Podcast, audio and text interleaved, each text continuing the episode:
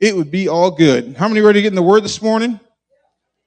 Are you? I got a long message today. I have 20 pages of notes. It's actually 18, but. Who just said no rabbit trails? Was that, oh, was that Steve? Okay. I might have a few. No. Uh, I have a message this morning entitled Galatians, the Promise. So we're going to get into Galatians and the promise and what that means. Before we get started, let's pray together. Lord, I thank you so much for this opportunity. Lord, to be with church family. Lord, to share the word with church family.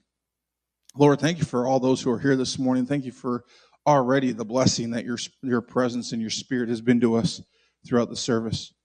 Lord, I pray that it continues to be a blessing. Let the, let the people be encouraged this morning. Let, let them leave here understanding their identity in Christ. Lord, I pray that it stays with us, that we don't just hear it and let it go, but it stays with us and we take it to our jobs and our schools, with our family and with our friends, that we share the love of Christ all around us. Lord, we thank you and praise you for it. In Jesus' name, amen. Over the last few weeks, uh, we have not only been examining the testimony of Saul, who is also known as the Apostle Paul, but now we're getting into the meat of why he wrote to the Galatian church. Last week, we just started to touch on the truth. If you weren't here last week, I encourage you to listen to the message online. If you weren't here, we just started to touch on the truth that Jesus was revealed to Abraham and that the Gentiles, that's non Jews. So, uh, how many, uh, by raise of hands, how many here are non Jews?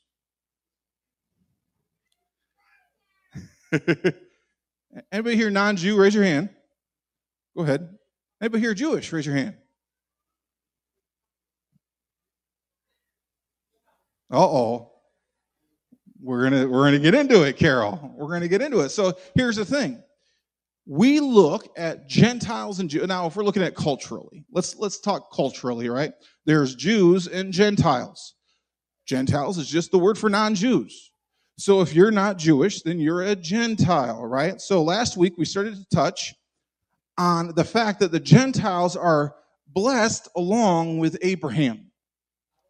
This week, I want us to start in verse 11 of Galatians chapter 3 as a bit of a recap before we launch into the meat of today's sermon. So, Galatians 3:11, now it is evident that no one is justified before God by the law, for the righteous shall live by faith. But the law is not of faith, rather the one who does them shall live by them. Christ redeemed us from the curse of the law by becoming a curse for us. For it is written, cursed is everyone who is hanged on a tree, so that in Christ Jesus the blessing of Abraham might come to the Gentiles. So that in Christ Jesus, right? The blessing of Abraham might come to the Gentiles so that we might receive the promised spirit through faith. This is where we ended last week, and it lays out what Paul is explaining to the early church. In verse 15, he gives a real life example of what this means and how it applies to us. It points us to the difference between the law, say the law, and the promise. Say the promise. There's the law and there is the promise. Verse 15 says this to give a human example, brother. So this is an everyday example. Even with a man made covenant, no one annuls it or adds to it once it has been ratified. Now, I don't want us to become lost in the language, so let me break it down for you this way. The human example we have is that of a man made covenant or what we would refer to as a contract. How many ever had to make a contract before? Anybody have to do a contract before? If you're married, how many know you did a contract? Right? There's a marriage contract. How many know if you're married, you should be in covenant with your with your spouse? Amen. Oh boy. The only difference in reference here is what we see as a contract versus what Paul is referring to as a covenant. Now, when we think of contracts today, for the most part, we see them as something solid, right? For the most part, I would hope so. Steve, you work with contracts a lot or no? You do some, right? Are they solid for the most part? Can you can can anybody find a way to wiggle out of them? You can get you yeah, I bet you can find a lawyer and try to to, to find a loophole and to try to do what you're going to do, right? So, because the thing is this how many know in our modern society, it seems we hold contracts in little regard? We really do. It seems like one of the one of the most famous lines, one of the most famous lines is that contracts are like hearts, they're made to be broken. Contracts are like hearts, they're made to be broken. This is very evident. Just look at the divorce rates in this country. Look at the divorce rates in this country, and you'll see how much we adhere to contracts and what we would call covenant. I believe a big reason divorce rates in the church are so high is because modern Christians have a really poor understanding of what covenant means. We have a really poor understanding of what covenant means. Let me say here that the mindset surrounding contracts today was entirely different from the man made covenants we're talking about in Galatians. So uh, let me get a volunteer. Steve, come on up here.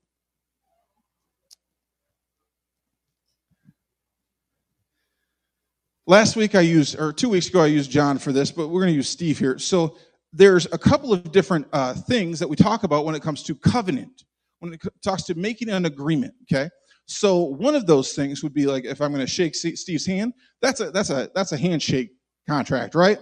We go, all right, Steve, we're going to make a deal. We're going to do this, right? Now, in biblical times there was different ways that they could make covenant or they could make contract. One of the things that we do if you're a, if you've ever seen a marriage ceremony where they do what's called unity sand uh, they take sand from their from their little thing and the, the bride takes sand from her little thing and they mix it together. And the only way that that covenant can be broken is if she can get every piece of sand from it and he can get every piece of his from it without them mixing it all right? That's it's an impossibility right? It's a covenant that can't be broken so if i'm going to make a covenant with steve i might take sand out of my knapsack and he might take sand out of his and we're going to mix it together and we're saying until i can get all my sand out and you can get all your sand out we're in covenant together now the interesting thing is this steve stay there what covenants were were covenants make two into one Covenants were two parties now made into one covenant. Now, Steve and I are joined at the hip. How's it going? Let's walk together, Steve. Steve, take a seat. Give him a hand.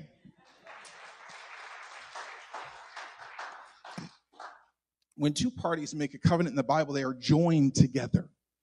They are identified with each other. The Bible says they may exchange coats, they may have a commemorative meal together. They may erect a long lasting memorial to the promise, right? We see this in Genesis.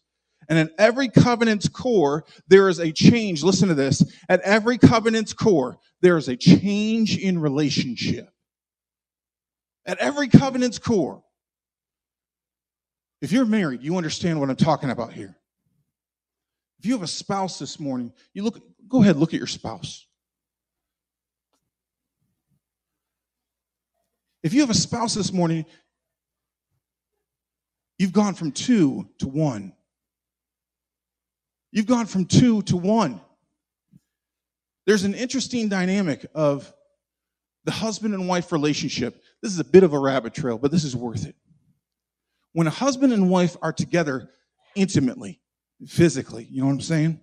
When a husband and wife are together, there's a chemical reaction in the brain called dopamine it gets released, both by you and by them. And when that's released, you can the the, the psychology and the, the neurophysiology behind it is incredible. That you almost have one mind. Why? Because the two have become one. This is why sex before marriage is forbidden in the Bible. If you think about sex before marriage and you go, well, yeah, I don't see the big deal. It's because you're combining two into one before you should be. That's why the Bible's very clear on it. You say, well, well, yeah, but I mean, you know, culture tells us it's no big deal now. Culture's wrong. Bible's right. Amen? Culture's wrong. The Bible's right. Why? Because we become intertwined with people that aren't our spouses. We become intertwined, entangled. That's an interesting word for it. With people that aren't going to be our spouses. And now there's pieces of them and pieces of you ripped apart when there's a breakup. What else? What, what else? Uh, uh, how are covenants different? Covenants involve promises. Covenants involve families and bloodlines. David made a covenant with his friend Jonathan, but after Jonathan died, listen to this, he still cared for Jonathan's relative, Mephibosheth. That's a cool name. If you if if you're uh, gonna have a baby and you want to name him something cool, Mephibosheth is right there. This is a big one. Covenants are spiritually charged. Covenants are spiritually charged. When Jacob and Laban agreed to keep peace, they don't say, I'll do this and you do that, okay? I'll do this and you do that. They call God as a witness. How many know when you get married, you call God as a witness, right? David and Jonathan call God as a witness. Covenants are taken seriously and for good reason because they're joined together. Listen, if you're only joined together based on words, those words can be easily broken. But if you're joined together based on God as my witness, now there's some strength behind it, right? Now there's now there's something behind it. They trust a divine being to hold them accountable. Number 5 covenants are not easily broken. Contracts are easily broken. Contracts, you get a good lawyer, find a loophole, contract done. Covenants are not easily broken. The people making covenants often would slaughter animals to demonstrate what should happen to the one who breaks the covenant.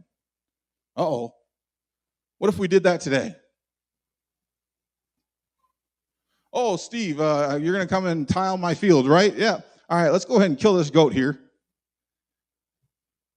Because that was covenant. We're making an agreement. We're going to come into uh, to agreement together, right? And now they would slaughter an animal and the blood would come out and they'd say, this is what will happen to the one who breaks the covenant. To break a covenant was a serious thing. Jonathan called on God to kill him if he does not alert David of danger. When Saul breaks covenant, his forefathers swore to the Gibeonites. Listen to this God punished Israel with three years of famine because Saul broke covenant. Are we, are we clear on how serious covenant is? Are we clear on why the marriage covenant is so important? Are we clear on that? Paul is speaking to the Galatians about covenant, this covenant made between God and Abraham. There's a covenant made between God and Abraham, and, and, it, and it's found in Genesis 22. So, without preaching through all of that specifically, let me just give you the bullet points or the cliff notes, if you will. Abraham is tested in his faith by uh, by a direction to sacrifice his son Isaac. You guys know the story; it's pretty pretty famous, right?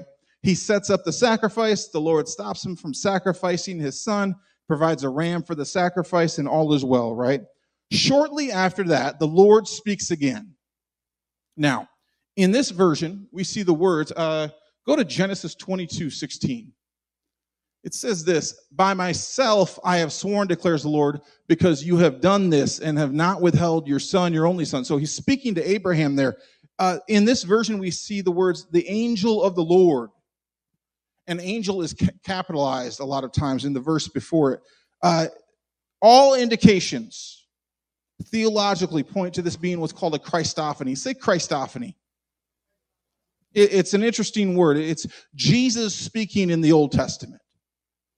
Jesus speaking in the Old Testament. So that first verse in, in verse 16, go back one, says this. This is the angel of the Lord, capital A. So we see this as Jesus speaking by myself. That's Jesus. By myself, I have sworn, declares the Lord, because you have done this and have not withheld your son, your only son. Keep going. I will surely bless you. Say, bless you. I will surely bless you and I will surely multiply your offspring as the stars of heaven and as the sand that is on the seashore. And your offspring shall possess the gate of his enemies. Keep going. And in your offspring shall all the nations of the earth be blessed. And in your offspring shall all the nations of the earth be blessed because you have obeyed my voice. This is the covenant God makes to Abraham. God makes this covenant, and now Paul is talking about this covenant, this covenant in Genesis. He's talking about it with the Galatians. Galatians 3, verse 16 through 18 says this. Now, the promises were made to Abraham and his offspring. But notice, Paul says, it does not say offsprings, referring to many, but offspring, referring to one, and to your offspring, who is Christ. When God made the covenant with Abraham in Genesis 22, he is referring to Jesus. And so you say, well, wait a second. What does this mean? Verse 17. This is what I mean. The law, which came 430 years after the Abrahamic covenant. 430 years, Abraham makes a covenant with God. 430 years later, Mikey, there's the law. It does not annul a covenant previously ratified by God so as to make the promise void. Verse 18 For if the inheritance comes by the law, it no, no, no longer comes by promise, but God gave it to Abraham by a promise. What we see here is now a clear difference between the law and the promise. The law came 430 years after the promise. There was a purpose in the law. We're going we're to get into the purpose of the law. It wasn't a part of the original promise. If we think about it in terms of a contract, it would be this Steve and I make a contract. Then 40 years later, I'm going to add something to that contract and say, yep, no, that's part of the original. That's not how it works, right? You can't just add to it. Well, here, the law was added 430 years later. 430 years later, there was an addendum put on the promise. But that addendum does not take away from the original promise. Amen? The promise wasn't made for all of Abraham's offspring, let's say it that way, but it was made to his offspring, which is Christ.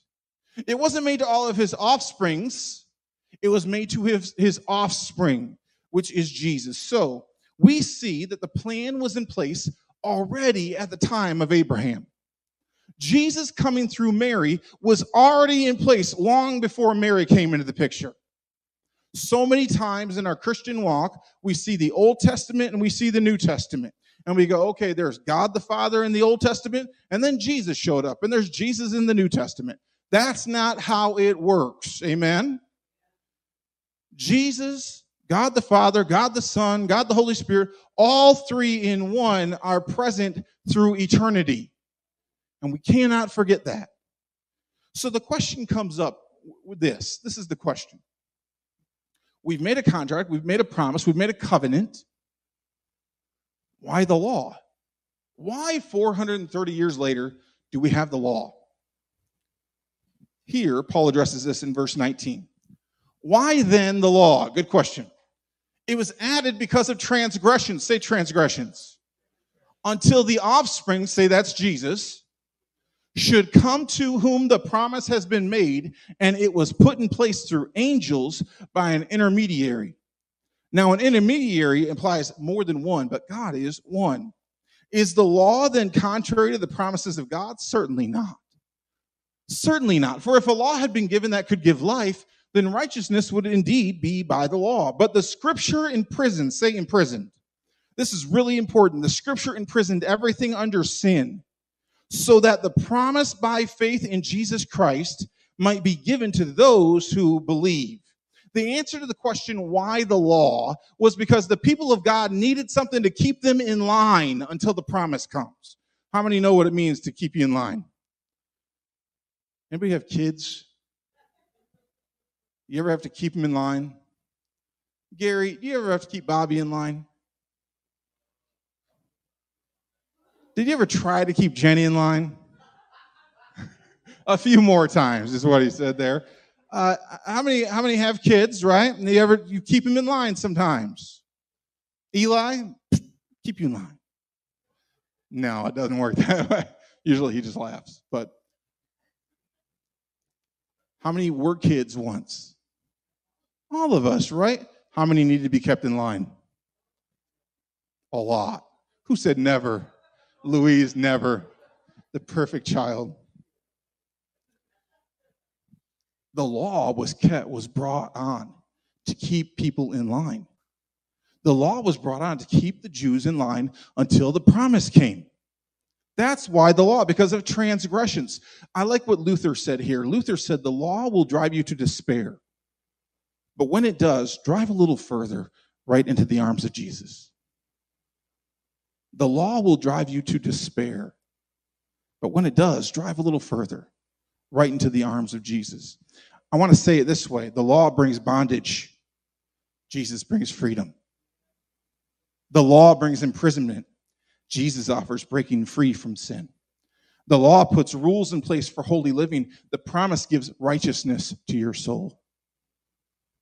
Those who believe in Jesus are now breaking free from the prison of the law. I'm always amazed at the well meaning, well intentioned Christians who continually call people back to the law.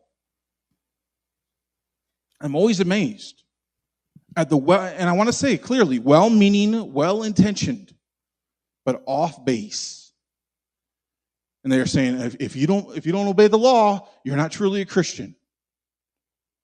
That is a lie. That is the enemy trying to put shackles back on you when the Holy Spirit, through Jesus Christ, has taken them off of you. Amen. Now, before faith came, verse 23, we were held captive under the law. I don't want to be held captive any longer, right? I don't want to be imprisoned any longer. It says imprisoned until the coming faith would be revealed. So then the law was our guardian, say guardian, until Christ came in order that we might be justified by faith. And now that faith has come, we are no longer under a guardian, for in Christ Jesus you are all sons of God through faith what Paul is speaking about here is getting into the real meat of what is in Galatians, and it has to do with our identity in Jesus. Verse 27 says this For as many of you were baptized into Christ, you have put on Christ. Now there is neither Jew nor Greek, there is neither slave nor free, there is no male, there is no female, for you are all one in Christ Jesus. And if you are Christ, then you are Abraham's offspring, you are heirs according to the promise. Somebody better get excited about that. You are heirs according to the promise. Under the law, there was a clear distinction those who are Jewish, those who are not. Under the promise, we are all considered part of Abraham's offspring. We are all considered heirs according to the promise. It leads me into what is, for me, one of the most exciting and touching and incredible truths about being a Christian. If you are in Christ, say, if you're in Christ, raise your hand this morning. If you are in Christ, you are part of the promise of Abraham. If you're in Christ, you are a part of the blessing that was spoken over him. You are heirs of Abraham and heirs of Jesus.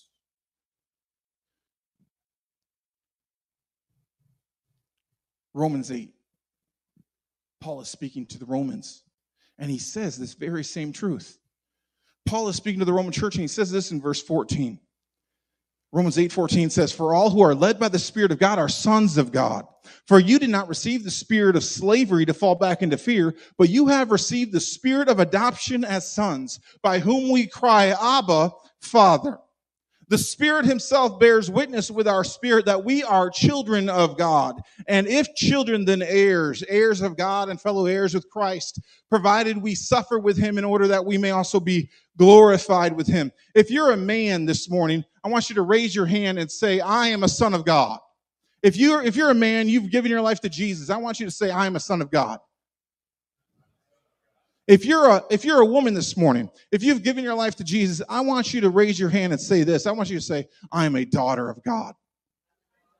I'm a daughter of God. I'm a son of God. I'm a daughter of God. Why? Because you have been adopted into the kingdom. And now God is referred to as Abba, Father.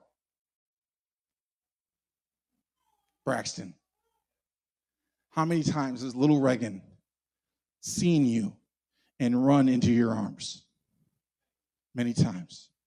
Grace, how many times does that happen with Ella? All the time. Eli, Come run and jump into my arms, son.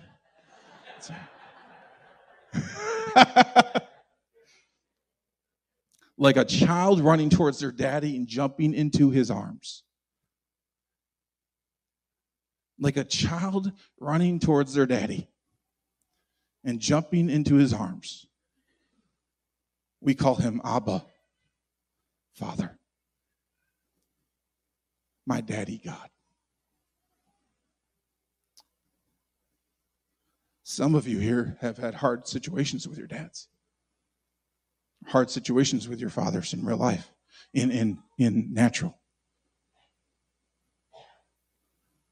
The Bible says you are adopted into the kingdom.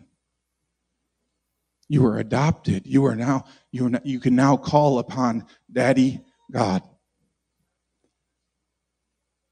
Like a child running into the arms of a parent. It's an interesting thing. When you're a father and your child runs into your arms, you will embrace your child. You will embrace them with joy when there's joy. And you will be tender when it hurts. When the child runs to the daddy and says, Daddy, I'm hurt, the daddy doesn't scream at the child, right? A, a true, loving, holy daddy grabs that child and, and wraps him in his arms says, I love you. It's going to be okay. Let's, let's fix the boo boo. Right? Why? Because that's what a daddy does. He holds you when it hurts. He, he is tender. He is merciful. And when we are his children, we are his heirs. When we are his children, we are his heirs. You say, what does that mean? It means this. We have all the rights, privileges, and benefits of our father. when you're adopted, when you're adopted into the kingdom, when He is our now adoptive Father, we are heirs according to the promise. We have all the rights, privileges, and benefits. I was speaking with Mel Skripek the other day about adoption. And she shared with me this quote that I want to share with you. It's a quote from a podcast, and it's pretty good. It says this Adoption comes with, with honest realities, although it is never a measure of lesser love. In fact, it is quite the opposite. Adoption is the act of radical love, deep love, transcendent, folding in kind of love. And that's what Paul is saying here in Romans.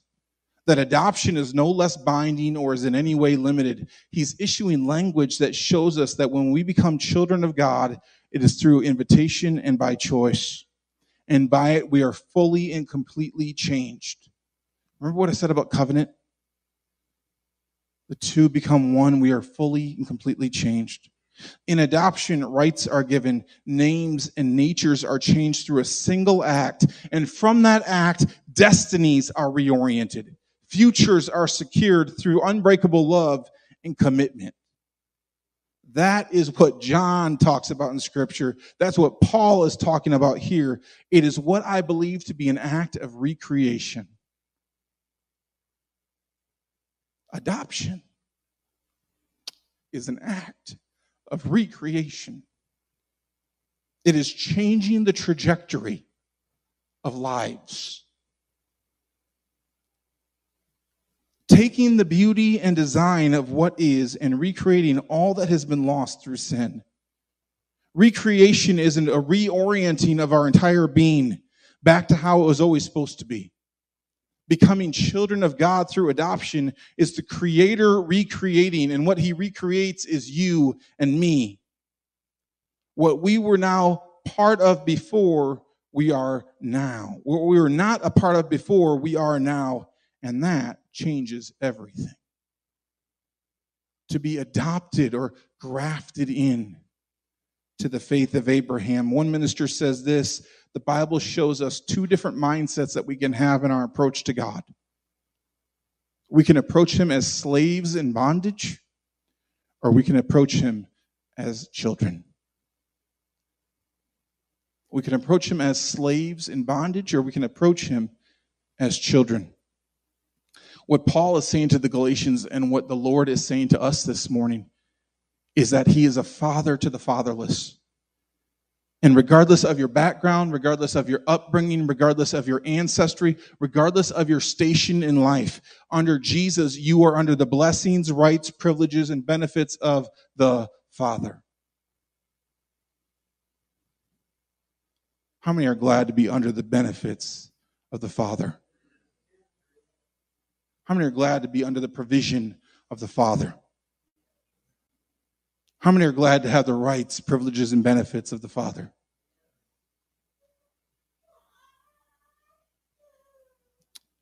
I don't want to move away from verse 17 yet because many times in our Christian walk, we miss something. Verse 17 says this And if children, then heirs, heirs of God, and fellow heirs with Christ, provided we suffer provided we suffer with him in order that we may be glorified with him. Man, I tell you what, the Christian walk is not an easy one. The Christian walk is not all rainbows and puppy dog tails, and we've talked about this before, right? The Christian walk involves suffering. And I know there's a lot of, again, well intentioned, well meaning Christians that think it's all health, wealth, and prosperity. But the Bible calls us to suffer along with Christ so that we may glory along with Christ. As we get into chapter 4 of Galatians, Paul makes a really, uh, what sounds like a strange statement. But when it's read in context, it makes a lot of sense. He says this in Galatians 4 and verse 1. He says, I mean that the heir, as long as he is a child, is no different from a slave. Now, that language is going to sound weird, but we're going to get into it. Though he is the owner of everything.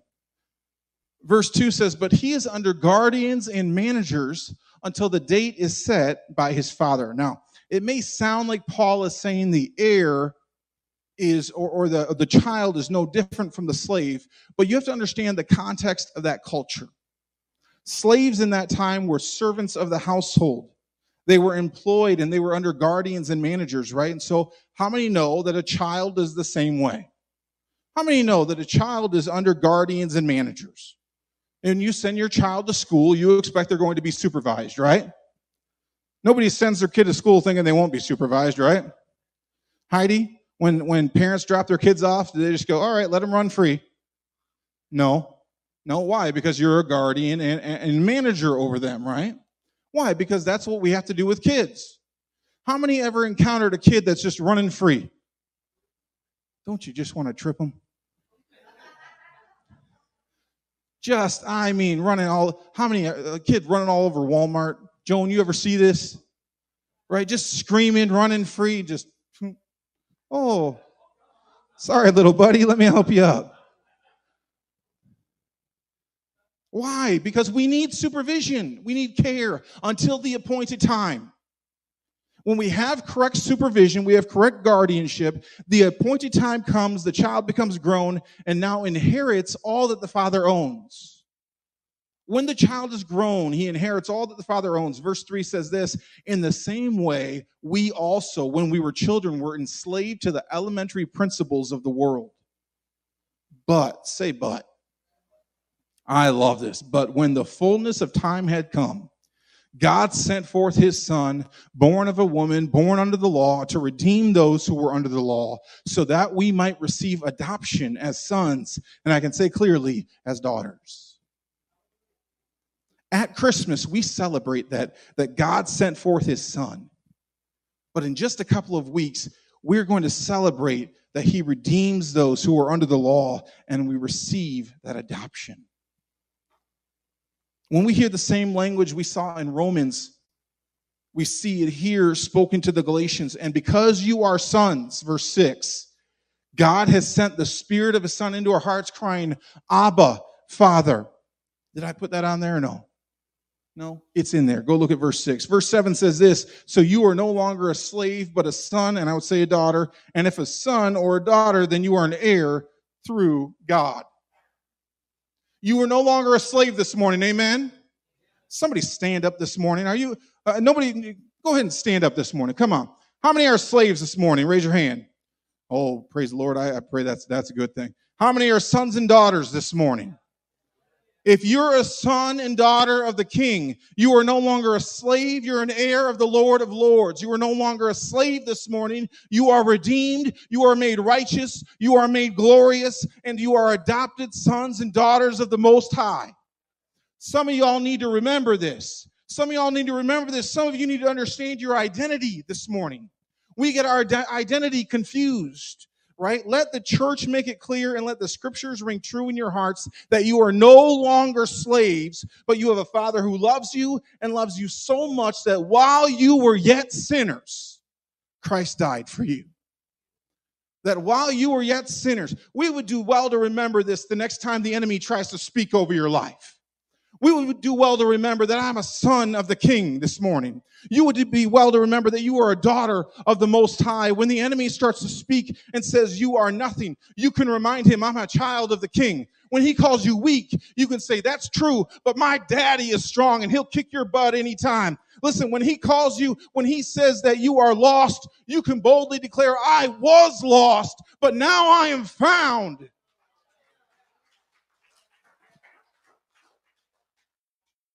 We don't deserve it, but it's ours. Amen. We didn't do anything to earn it, but the Lord gave it anyways. Amen. Simply because He wants this. He wants to restore relationship as a father. He wants to restore relationship with you as a father. And that's what it's all about. You say, I didn't have a good relationship with my dad. That's all right. We got Daddy God. You say, I, I, I couldn't run into my daddy's arms. That's all right. You can do it this morning.